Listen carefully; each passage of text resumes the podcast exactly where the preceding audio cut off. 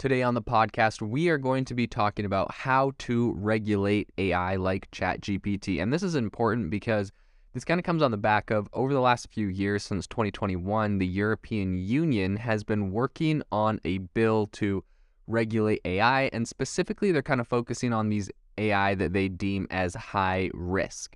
Um, so what's interesting is they were uh, they were ready to kind of have this thing hashed out and put through, and then ChatGPT came out, and as we know, ChatGPT has been such a smashing success, and it's been so popular that it kind of um, has caused them to they're, they're essentially going to have to rewrite the bill, and they're going to have to re um, go to town on it because essentially what would have been considered high risk was generative AI and specifically generative text AI. So ChatGPT would be labeled high risk, and it's just you know, it's kind of a bummer because, uh, like, on the one hand, however this bill goes, like, let's say they regulate um, ChatGPT, label it high risk, and make it so Europeans can't use it. Like, that's pretty outrageous because now all of a sudden you have Europe that has a massive disadvantage. I mean, I, you know, they can use proxies and say they're American and whatever, but for the average person, not being able to use a really powerful tool like this is a, a big, obviously, setback. So I think they're going to be looking at this pretty closely. Apparently, they have a right wing, I guess, air part of their of the European Union, a, a right wing group of people that um, think that it should just be allowed to be used. There's a left wing people that are saying it is like too high risk. It should be it should be heavily regulated. And there's some people in the middle, and um, they kind of have this three way debate going on uh, as to whether you know generative AI is high risk or not. And so um, this is kind of going down from first off uh, the European Commission and then also the European Parliament and Council of the EU. So there's like a bunch of different blocks that are all having to rewrite um, laws about this. And you know, their their number one thing that they're kind of saying is like, yeah, you can um, use it for generating text for hacking. And the problem with the the whole thing is that you know, while some people can say these things are going to create fake news, blah blah blah, at the end of the day, um, you know, there's a an AI expert named Gary Marcus that says these systems have no ethical understanding of the world and have no sense of truth, and they're not reliable. Um, you know, so he's he's kind of like a, a vocal critic, obviously, of AI. Um, and you know, and and that's the thing. Like a lot of people are saying these are dangerous, they're inaccurate, yada yada. But at the end of the day, you know, these are engines. They're just you know, powerful algorithms. They can do a lot of different things by themselves, but they're not going to do anything that a person doesn't ask them to do. So it's kind of, you know, it kind of brings back that age old debate that is very common in America, which is, you know, is it the gun or the user that should be regulated? Like, frankly, that's, I feel like, pretty much where it comes down to it.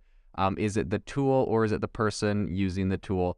So it, it's kind of tricky because obviously this is an incredibly powerful tool. There's a lot of good side of you know, there's a lot of good things it can do. Then there's definitely bad things it can do. And you know, OpenAI on their part, obviously they don't like all this regulation. Obviously they're they're you know, it's one of like a threat on their uh, on their matrix they're worried about. So they're trying to put in their own safeties so that people can't use this for dangerous things, hacking, writing, you know, uh, malicious code and making fake news and whatnot. But at the end of the day, um, I think it's probably going to get to a point where this this thing's not going to get banned. It's powerful. People are going to get access to it whether you want them to or not. You know, if in the EU it was banned, perhaps it would only be criminals that would use it. Like, you know, it's the same age-old debate we have about a lot of different things um, banned substances, whether that's drugs or guns. You know, it's, you know, pick your side of the debate. Uh, but, and it's interesting because, um, you know, the whole idea of, you know, calling this a, a risky tool was met with a lot of skepticism by the right leaning political group in the European Parliament. Um, and even parts of the liberal group. So Axel Voss, a prominent center-right lawmaker who he has a formal say over the parliament's position, said that the amendment would make numerous activities high risk that are not risky at all. So, you know, like, um, I think people are just worried. It's not just ChatGPT, but a lot of this generative AI, um, you know, banning it might not actually be the play, um, and regulating it might just be a disadvantage to the areas that um, now can no longer use it. So, you know, I think part of the the whole conundrum is that even if it were to be banned, professional sectors like education, employment, banking, law enforcement, like they all have to be aware of what it's capable of. You know, even if the EU said, no, this is terrible and dangerous and we're just going to completely ban ChatGPT, all of a sudden, you know, their law, may, their like their police wouldn't understand it correctly, their people wouldn't understand it correctly, and you know, that honestly just opens them up for, let's say, then criminals are the only ones using it, and the people that obey the law don't actually understand the technology well and what its limitations and what it's able to do well. So I really think at the end of the day, uh, you know, OpenAI can do their best to make sure it's used for good purposes. Um, and I think that everyone should have access to it. The technology is too powerful. There's no way that's going to be shut down. Um, people are going to use VPNs. They'll get around it because obviously this thing can help you be 10 times more productive. And so, just like in schools, I don't think you're going to be able to kick it out of schools. I think we're just going to have to learn how we live in a world with generative AI um, and what that means, what the changes are. Um, you know, what regulations we can we can have OpenAI do uh, to make their platform more successful. If we push them too far, then there's going to be other companies that come out. So it's going to be interesting to see what happens. It's interesting because in an article in Politico on this topic, the uh, author of the article asked ChatGPT what it should do. And uh, it says this is what ChatGPT said it said, the EU should consider designating generative AI and large language models as high risk technologies, given their potential to create harmful and misleading content. The chatbot responded when questioned on whether it should fall under the AI Act's scope.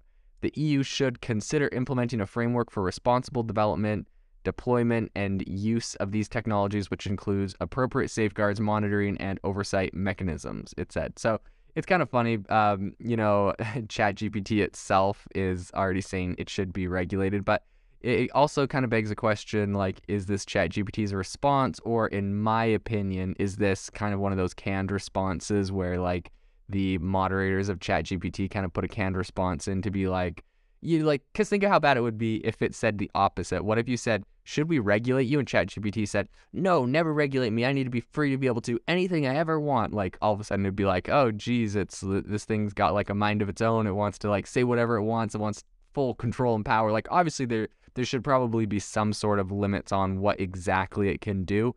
Um, and so I think that OpenAI and the researchers over there are putting an over cautious approach on it, which, you know, has it saying things like, yeah, regulate me. Like, look, I'm not this crazy like AI that's going to take over the world. Like, I'm willing to play by the rules or whatever. So I think that's pretty interesting, but I don't actually think that that is what the AI would say uh, if it wasn't.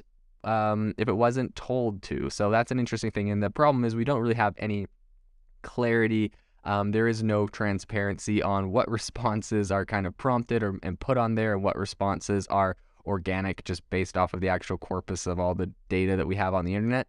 So it'll be interesting to see how this plays out. It'll be interesting to see uh, what regulations happen. But what do you guys think? Do you think ChatGPT should be regulated? Do you think this is dangerous? Hit me up on Twitter, Jaden underscore AI. Thank you for listening to today's podcast episode, breaking down how AI is impacting your industry. Today's episode is sponsored by AIbox, a no code AI app builder and marketplace, which just launched a crowdfunding campaign. If you are interested in investing in a new AI startup, you can go to republic.com slash AI box. I'll leave a link in the show notes as well to learn more. The minimum investment is $150 and the maximum investment is 100,000. Until next time, have a fantastic day.